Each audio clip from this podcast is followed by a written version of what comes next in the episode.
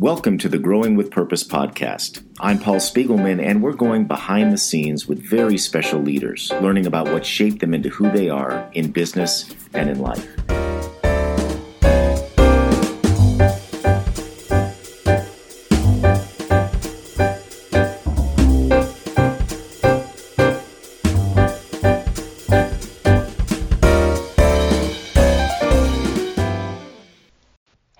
Rachel from the Small Giants community. And if you are enjoying this podcast with Paul, you will love hanging out with 250 other purpose driven leaders. Register for the annual Small Giants Community Summit, where we bring together like hearted leaders from around the country for three days of learning and connecting. Visit smallgiants.org to learn more and register, and we'll see you there. My guest today is Brian Pape. Having inherited his grandfather's entrepreneurial spirit, it wasn't until a life or death ski accident at the age of 20 that Brian fully realized his vision to begin a legacy of generosity. That led to the launch of his company, MiiR, in 2010, a lifestyle products company with an aim to provide people with access to a better future. Welcome, Brian. Hello, thanks for having me on. Well, it's great to have you. There's a lot to unpack there, and uh, I, I want to uh, start with really what's MiiR and tell me what the company does. Yeah, yeah. So MiiR is uh, is you know I guess I guess it's my firstborn. Uh, I have two kids now, so so MiiR was uh, the first baby, so to speak, and launched the brand in 2010 uh, with the idea of merging business and philanthropy um, into one. So leveraging market based solutions um, and then being able to be generous uh, with some of the profits and revenue of the company. So we're, we're based in Seattle. We're an active lifestyle brand, uh, primarily selling um, you know, stainless products in the drinkware space, and uh, we have we have a blast doing what we do. So, how do you merge that with the philanthropy side? What's the the kind of the stated model of how you guys do it? I think it's really unique. Yeah, so we uh, we have a couple uh, ways that we approach it. The kind of most straightforward is that we we give three percent of our revenue towards trackable giving projects, and so for those who are listening, you know, it's not you know it's not based on profits, so it's not based on whether we make money or not. We're committed to giving three percent of our of our top line revenue um, to causes that we're passionate about um, that are helping improve the lives and empowering people around the world. And what's cool is we it's an invitation for our customers as well. So every single MiiR product uh, on the bottom of them there is a unique code, and once the cu- customer registers that, they can follow along um, and see different giving initiatives, partnerships that we've done um, with various customers like Blue Bottle Coffee or, or Patagonia, and see some of the world changing stuff that we're doing together as a community. So if I buy one of your bottles, I'm going to find out by going online and and uh, using that code that was on the bottom of the bottle to track the activity. That's right. That's right. So we we give regardless of whether somebody registers or not. Um, but the idea of this of this trackable giving and this give code that we have is um, came out of a trip from 2011. Uh, my wife and I had traveled over to Liberia, Africa, where we, we worked on some of our first clean water projects. And it was a, it was an amazing trip. It was a life changing trip. Uh, we came back from that trip um, showed our friends who were our first customers the photos from the trip, and, and one of my buddies, uh, Pat, looked at me and he was like, "Holy cow! The, those photos that uh, you you're showing me, like that's from the bottle that I purchased." And a huge light bulb went off in my head that you know nobody at the time was really connecting their customers with the good works that they were doing, and so I thought it was such a missed opportunity to really kind of inspire customers beyond the purchase um, to be transparent, and then also hopefully encourage them to do other things in their lives. So that was kind of the idea. So 2011, we started this idea of, of trackable giving that you could you could actually see where and the money was going and what uh, was going on and, and, who we were impacting around the world. So it's it's been tremendous. That's really cool. When I think about uh, you know Tom's shoes or Bombas socks or things like that, where they give one for everyone that's purchased things like that. How do you keep the consumer engaged? Right. In other words, it's a great story but how how do you keep that community of consumers engaged in the story? Totally, great question. So for us, you know, the way that we look at, at products and marketing the brand, first and foremost, we're a product based company, and that's how we approach design, marketing, and, and, product innovation. Is that we have to be if we're going to if we're choosing to compete in the marketplace, uh, we have to have a compelling product uh, in addition to a compelling story. And so um, that's why you'll see a lot of our, our products kind of first to market. Uh, we spend a, a, ton of time and, and energy on um, product innovation and how do we how do we delight our customers and have them to have the best experience with our products um, so that we're not solely relying on the generosity or the good works that um, the company does. So while that's all great, we want to make sure that our customers love and just thrive with the products that we use. They tell their friends, and and then hopefully, you know, with this giving component, it's it's another kind of icing on the cake. They're like, oh, and also, you know, this great brand MiiR. I love the camp cup that I use every day, um, and also you can register this code, follow along, and you can see the good works across across the world. So a couple ways we engage, um, obviously product innovation, and then also you know we update stories. We have great content that comes from our impact team. Um, that really aligns with our partners. So the people, um, the nonprofits that we grant to, uh, report back from the field as to the progress that's being made in communities that we've invested in, um, and then we in turn share that with with the community. That's wonderful. Now, uh, in terms of size and scope of the company, it started in 2010. Where are you guys in terms of uh, employees, uh, revenues, if you can share that kind of thing? Yeah, yeah. So we're uh, we're we're still privately held. Um, we we don't disclose revenues, but what we've done is we've been able to grant um, over seven hundred thousand dollars since inception. So we're we're nearing a million dollars of grant making, which is pretty fun. Um, it's it's it's an incredible blessing to be able to have a company that's growing and profitable, um, and then being able to share that with the world is is just really it's it's a true um, it was a dream of mine, and to be able to realize that is incredible.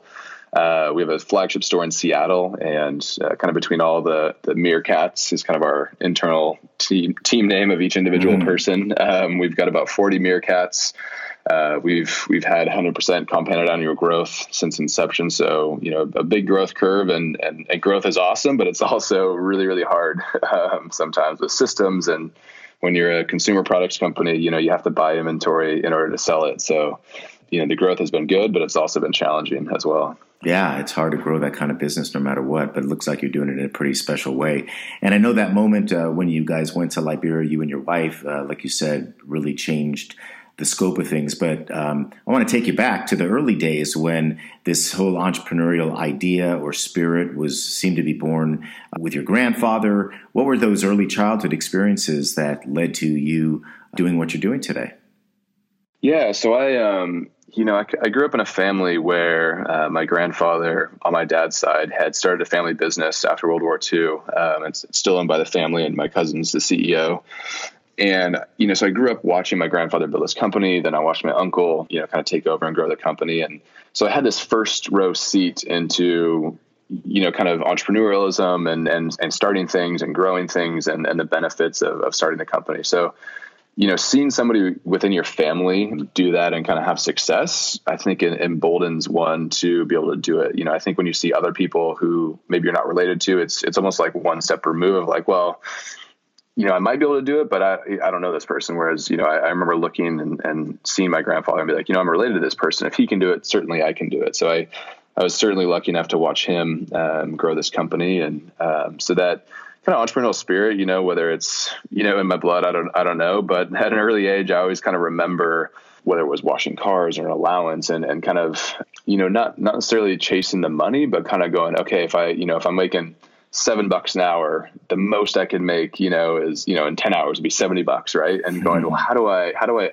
unpack that and reverse engineer? How could I make more for the sake of like, um, you know, using my time wisely. So it wasn't about like making more money. It was just kind of about how could I leverage something that I could make that it could then get sold as opposed to just like using my time to make money. And I think one of the earliest things that I can remember is I think it was in like fourth or fifth grade.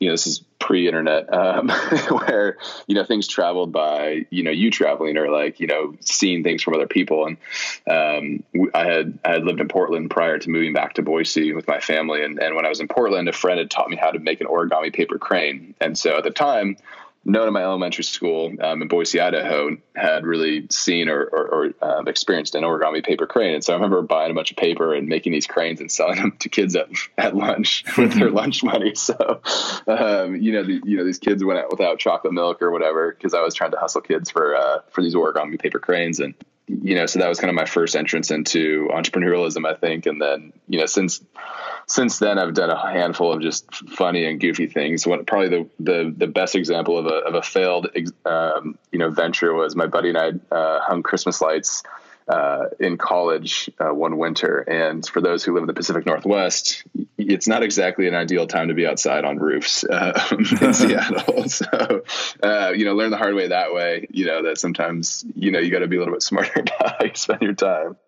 What about um, kind of leadership uh, sensibilities? Because obviously, leading the company as you've done uh, up to this point, founding the company takes a, a, different sensibility that you learn. Is that did you have certain values that you grew up with from your parents or uh, early jobs, anything like that?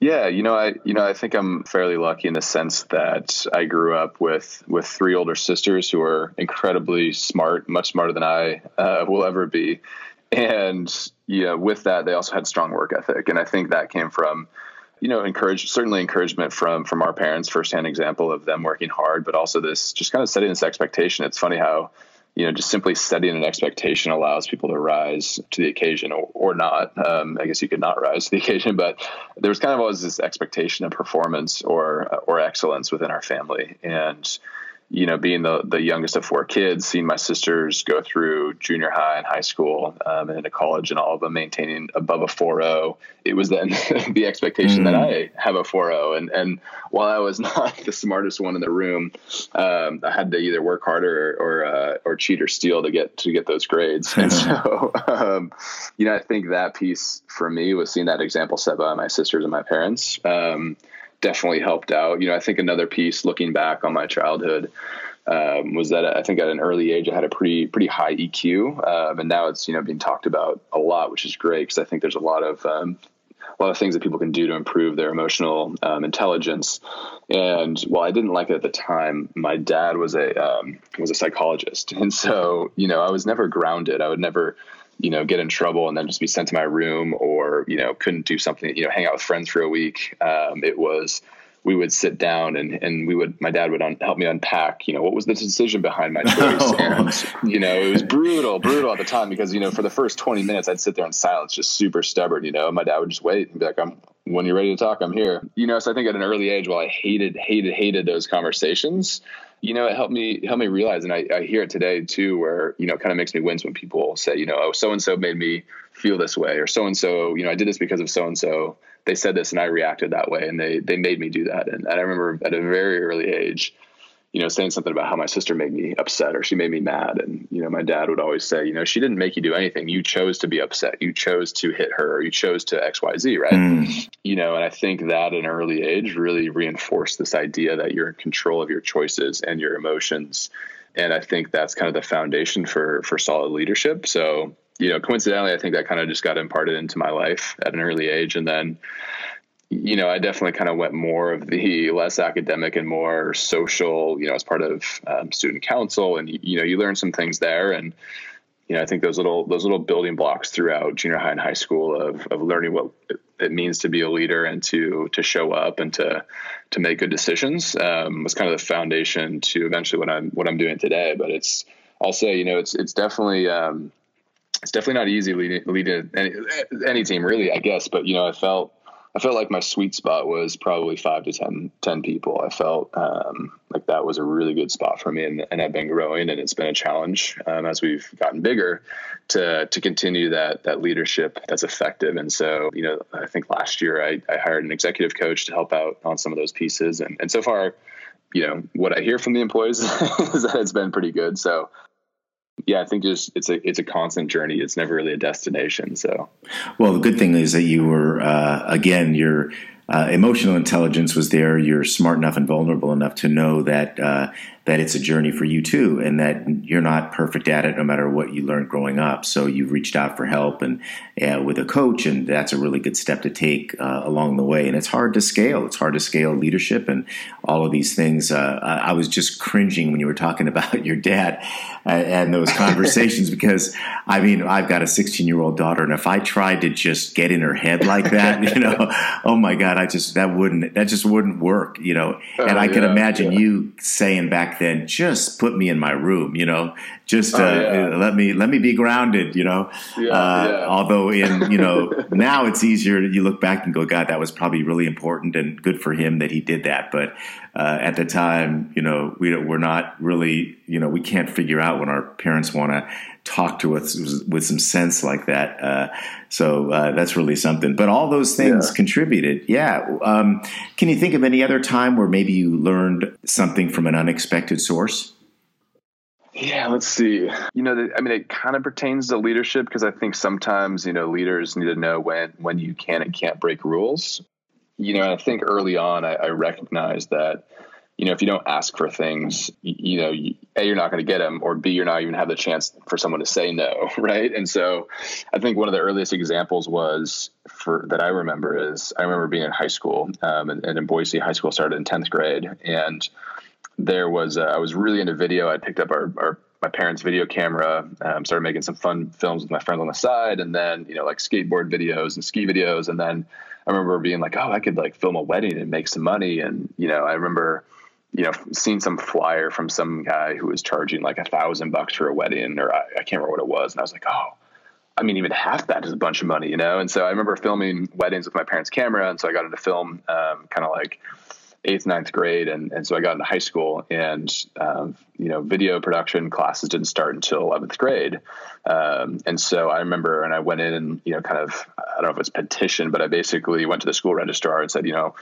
I want to take this as a 10th grader. And they're like, well, it's not offered for 10th graders. And I just remember saying, well, why, why is it not? And they just didn't really have a good, they didn't have a good reason, you know? And so they're like, well, if you get Mr. Parsons to sign off on, on a 10th grader taking this class, then I guess you can take it. So of course, you know, I already kind of had his approval and blessing. So, you know, I think what, that was a good example of, of, you know, kind of just digging, you know, instead of taking everything face value of just going, okay, well, well why is it that way? And, and they might've said, maybe there was a good reason. I don't know, but there wasn't. And so I got in the class early and you know, and then we kind of made up some new classes um, senior year for to extend that education in, film production. So, you know, I think something like you know those things are kind of unexpected of learning kind of when to push back and to to kind of ask questions. Same similar thing happened in college where uh, basically I was the first employee of a hand warmer company and eventually became a part owner of it. Um, this company called Little Hotties Hand Warmers and. I got connected there from a business mentor whose best friend started it.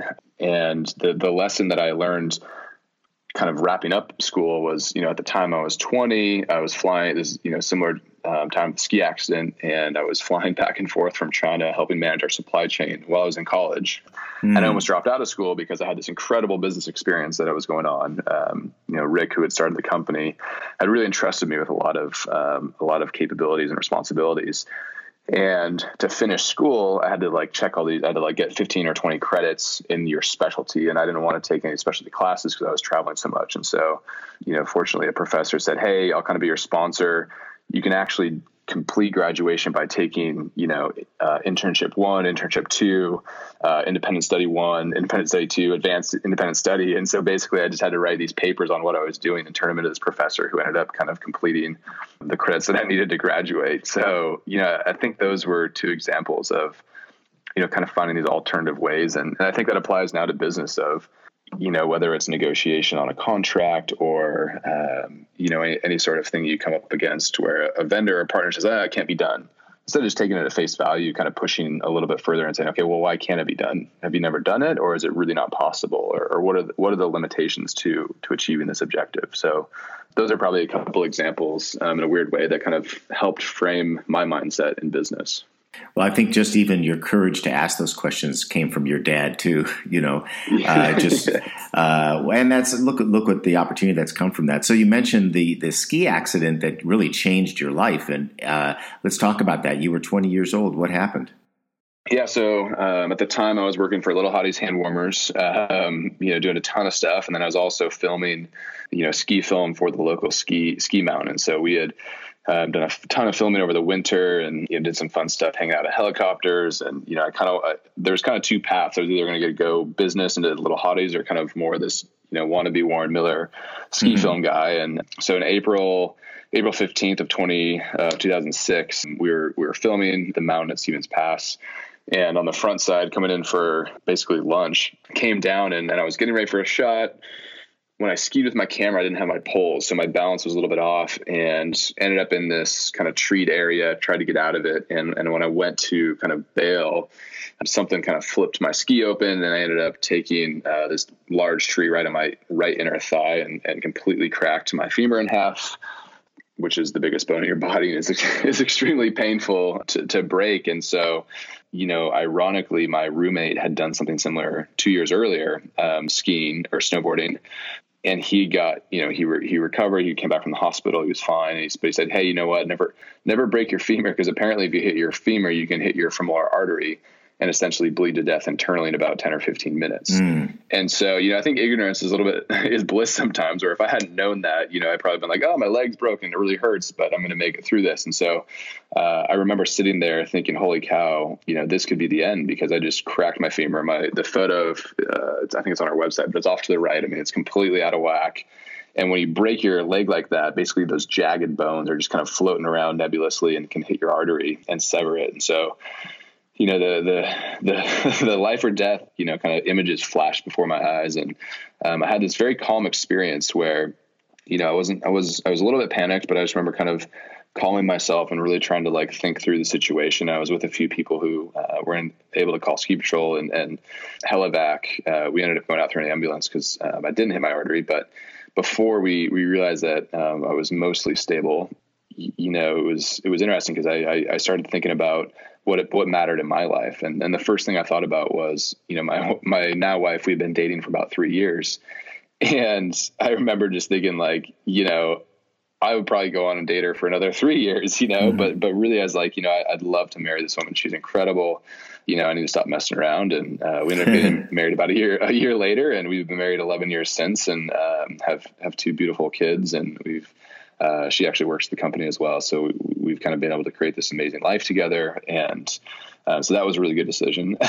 um, and then the, uh, you know, the second thing was, it was, it's kind of morbid, but I literally thought about what, what would people, this is how like self-absorbed I was. I was like, what would people think about me at my funeral? What would they say about me? and, you know, asking that question really struck me because I realized at that moment that nobody would have got, got up and said anything positive about how I had impacted my community, how I had done anything for anybody else. Like there was not, you know, my grandfather who had passed away in '96. His, you know, people lined up, you know, out the door talking about the great things that he had done um, and how he'd helped his community with his life. And so I was kind of embarrassed. I was like, holy cow, nobody, nobody would say anything about me um, except for I was a funny guy.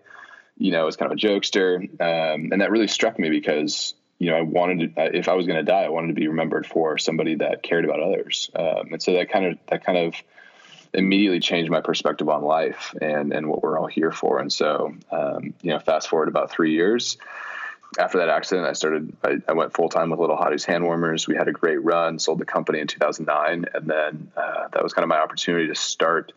Uh, my own business and and the idea um, from observing my grandfather and his legacy was how do you merge business and philanthropy together? How do you how do you use market based solutions and how do you how do you create wealth and then choose to be generous uh, to help impact people around the world. Um, so that was that was kind of the that's that's the that's the story of of the that that darn tree. well, and it's the the fact that you would be thinking about at 20 years old your legacy already and what people would say at your funeral. I mean, you're 20.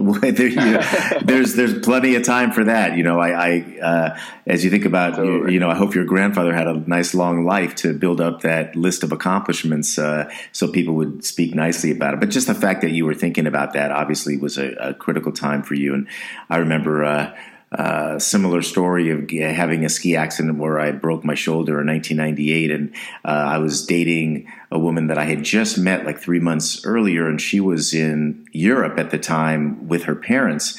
And uh, when when I called her and told her what happened, she left her parents and came back, took care of me for the next couple weeks, and so uh, that was it. You know, I said, okay, this one's for me. you know, she uh, she came back for me. So, uh, but yeah, I still bear the the scar of that. Uh, that that accident back many years ago. So, uh, as you think about the company today, what what would you consider to be your your biggest challenges? Yeah, you know, I think um, you know, it sounds it sounds like when someone's like, "Well, how do you how do you how are you successful at scale?" You know, and you know, I think there's a lot around clarity and and and you know, mission driven, and we you know we check a lot of these boxes um, for sure. But I think in any sort of complex organization, you know, we have a distribution center, we have a we have an office, we have a store, we have remote workers, we have a sales team. You know, is just really c- continuing to to clarify the mission and make everything that we do within the company relevant to every single team member, all the way down to the baristas in our cafe. Um, is one of the biggest challenges, and it, it, it's funny because it sounds so easy, right? Of just like, oh yeah, here's our mission, and here's how you tie up to it. But the practical day to day and making sure that everybody maps to uh, what the company is headed towards, the success that we're all trying to have and feel, um, is definitely is, is it will always be a challenge. But you know, I used to kind of not, I don't know if fight it is the right word, but just get really, really frustrated. Um, you know, of like, well, everybody should know what we're trying to do, and um, you know, we're achieving this together, and but really kind of distilling it down to you know actual numbers for people um, helps. You know, of, hey, here's the quarterly goal, here's why it matters, here's here's how it maps to you as an individual.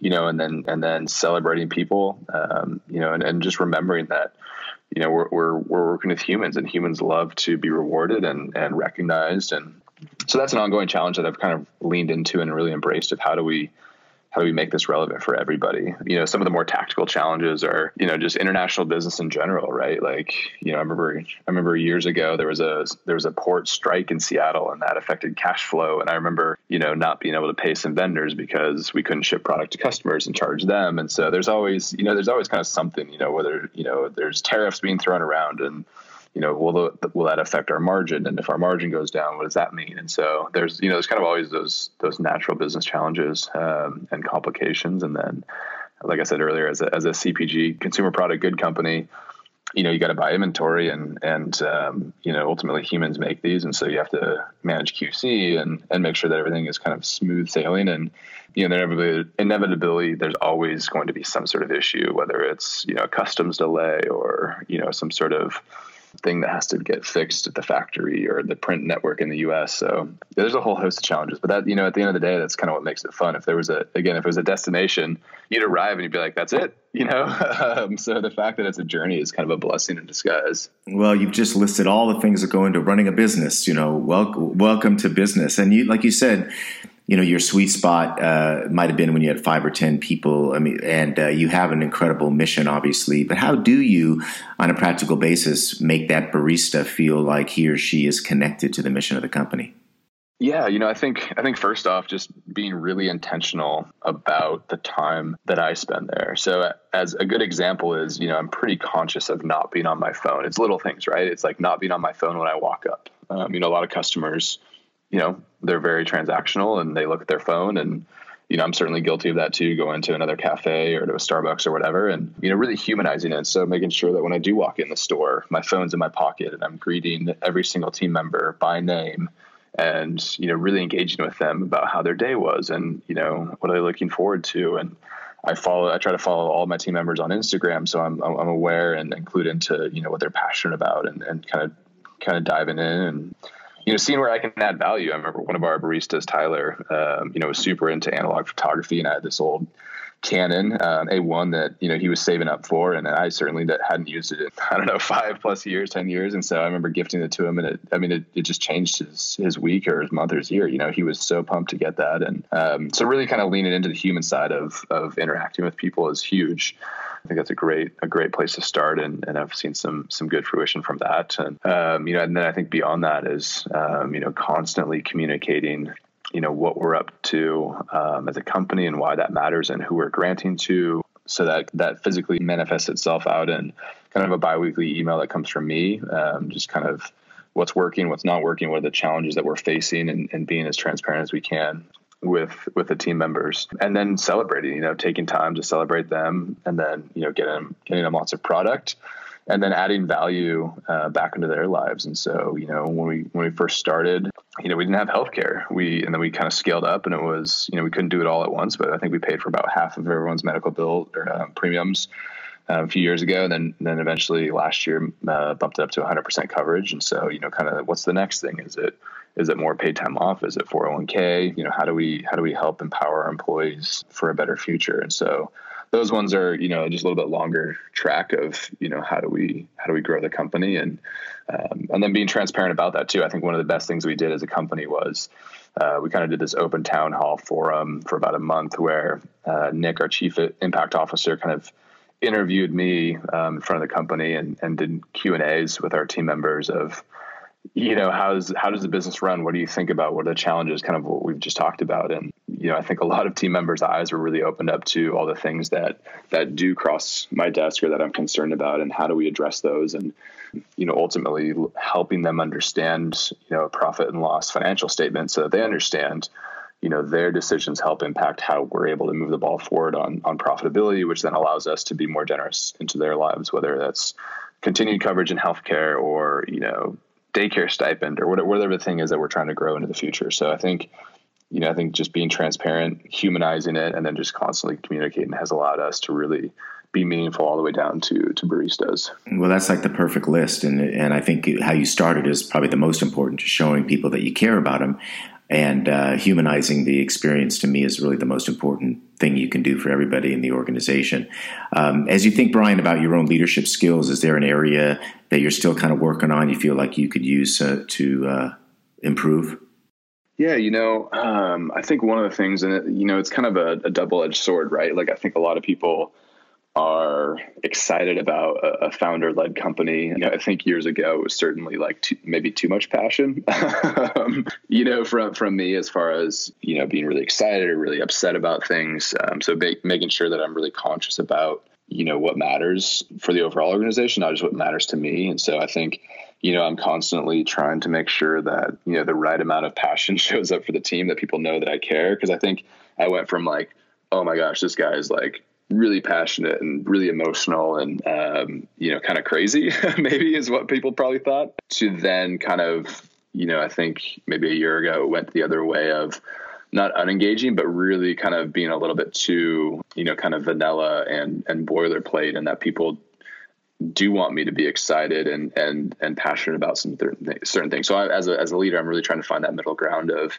not exhausting everyone with it, with the ambition and the passion, but also showing up and, and being present um, with a healthy level of, of passion so that people can get that energy from it without burdening them. So kind of that, that barometer right in the middle somewhere. Yeah, that's something, you know, you'll always work on, but I, I would think that the, the passion that uh, has driven you this whole time is something you don't want to restrain too much, and people have come to really appreciate you. Um, as th- uh, uh, is if you think about a younger person who maybe uh, didn't have to go through a ski accident or go to Liberia or have this, you know, these life changing experiences, uh, but just someone who was kind of starting out uh, in business, what kind of advice would you give them? Yeah, you know, I think I think for um, anybody who who wants to go into business and just in, in general, it's it's an, it's an incredible journey. It's one of the most rewarding and challenging things you'll ever go through. It's you know, it's uh, as you know, as a parent, it's it's somewhat similar. It's different, but you know that that love, that love, and that you know frustration that you have um, when things don't go the way that you want them to. It, it's a blast. But I think some of the the biggest things, you know, is a lot of people um, who who want to get into business or start something. You know, they I would say just you know absolutely clarify what you're trying to solve and and and really find out before you add value back into the world. Because I truly believe that for a business to be successful, you have to add value. And as soon as you stop adding value, uh, you'll lose business or, or it'll simply go away. And so I think to make sure that you continue to add value, I think you as an individual need to find uh, what you value um, first and foremost, because I think that will then clarify the mission of your business, why you get up every day. Um, and then if you clarify what, what you value, only then will you be able to go and add value back into the world um, and continue to do so over the course of a, a, you know of a year multiple years decades or whatever so really getting clear i think is, is really really important i think that's great advice also that's where your passion comes from once you do get clear uh, so well, I, I, love to end with uh, these five quick hit questions, kind of the association yeah. game. So let's do that. Uh, how about if you name a leader you look up to? Oh man, leader that I look up to, um, Andy Stanley. He um, he has a leadership podcast. Um, I don't know if you want an explanation on about Yeah, because I'm not familiar with him. So. Yeah, yeah, he uh, he has a leadership podcast um, that's phenomenal, and he's uh, he's actually a pastor of a fairly large church in the Atlanta area. Um, but his leadership podcast is is um, you wouldn't really know that from the leadership podcast per se. Uh, he's just a very very insightful and, and wise individual, and he's interviewed some tremendous people on the podcast. Frank Blake, CEO of Home Depot, is an incredible one. Preeminence in business. um, with Jackson Spalding agency out of Atlanta. So just a lot of a lot of good nuggets. And there's a question that he's kind of um, injected in some people's offsites, some companies' offsites, and I I still just use it personally day to day and, and in business. But he always asks himself, what is the wise thing to do? And I think that question just you know, as a leader really cuts to the core. And I think, I think given the news cycle, I think a lot more leaders could be asking that question. uh, yeah, I think that's a great one. I could have used that in my tennis match this morning too. How about a great book that influenced your leadership style? Yeah, great book. Um, you know, I think I uh, I read Simon Sinek's um, Start with Why years and years ago, and in fact, I remember watching his TED talk or his TEDx talk. This is like circa 2009, 2010.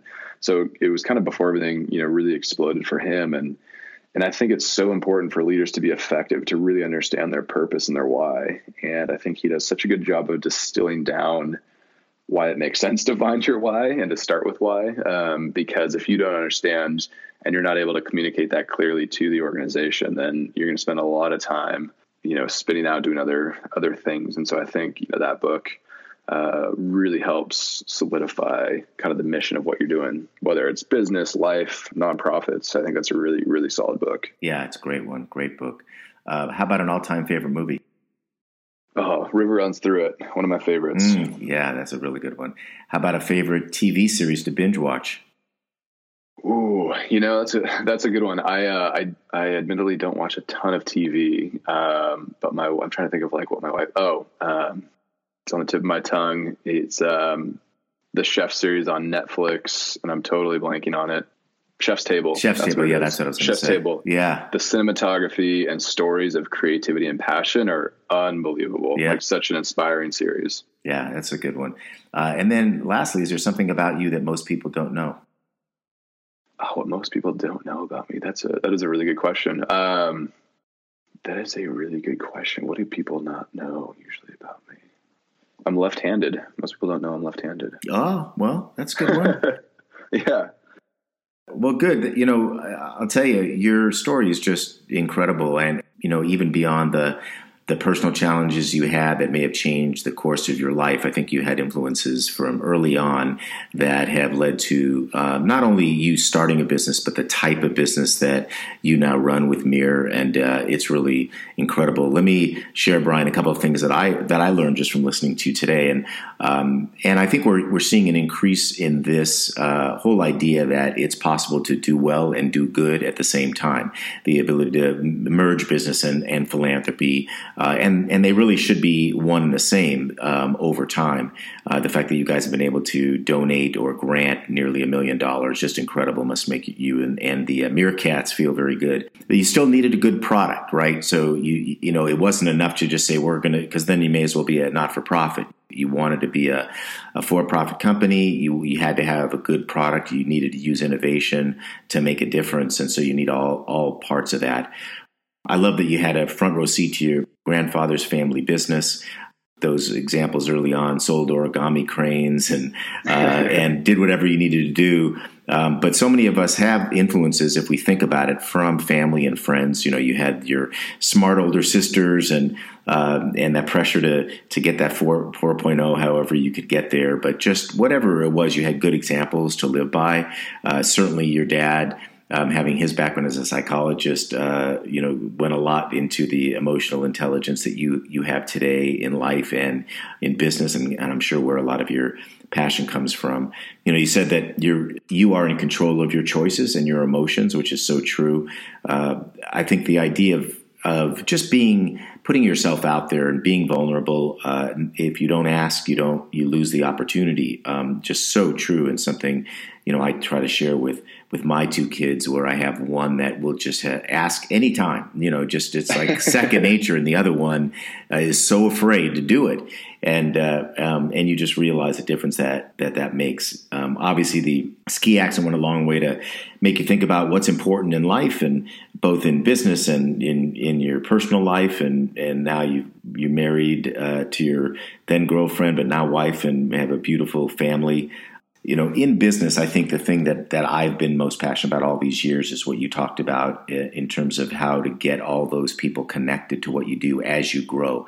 And, uh, and I think, you know, you will grow and you're going to go from 40 to 100 and more people, I hope. And, um, and you're going to still get that same great feeling by sharing with each individual person and connecting with them on a, on a personal and human way.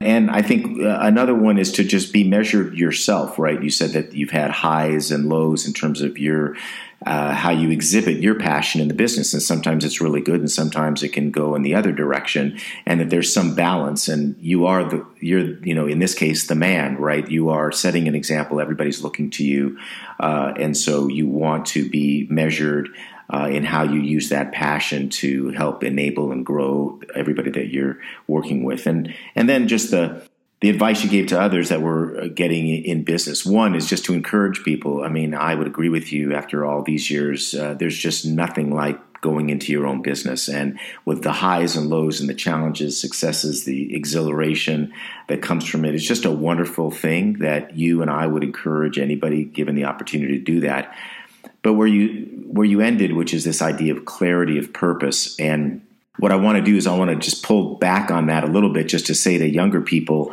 that while you'd like to have clarity of purpose and intention or desire about what you want to do, at the age of 20, most people really still don't know what they want to do.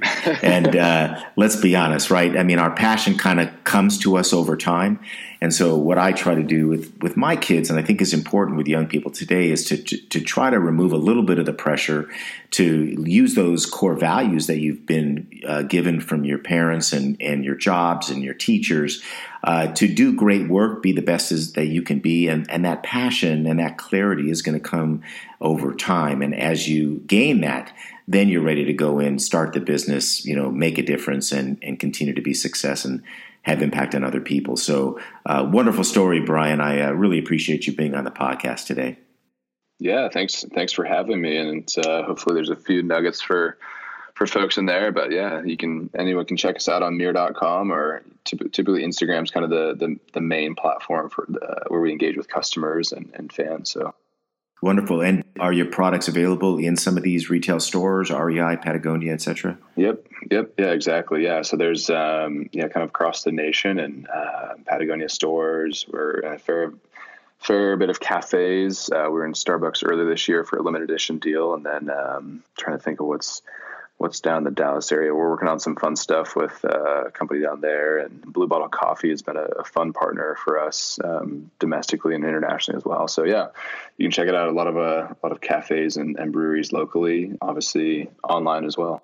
Well, great. Well, I encourage everybody to go to MiiR.com, check out and buy uh, MiiR's products in, in these stores, and because uh, not only are you getting a great product, but you're you're giving back at the same time.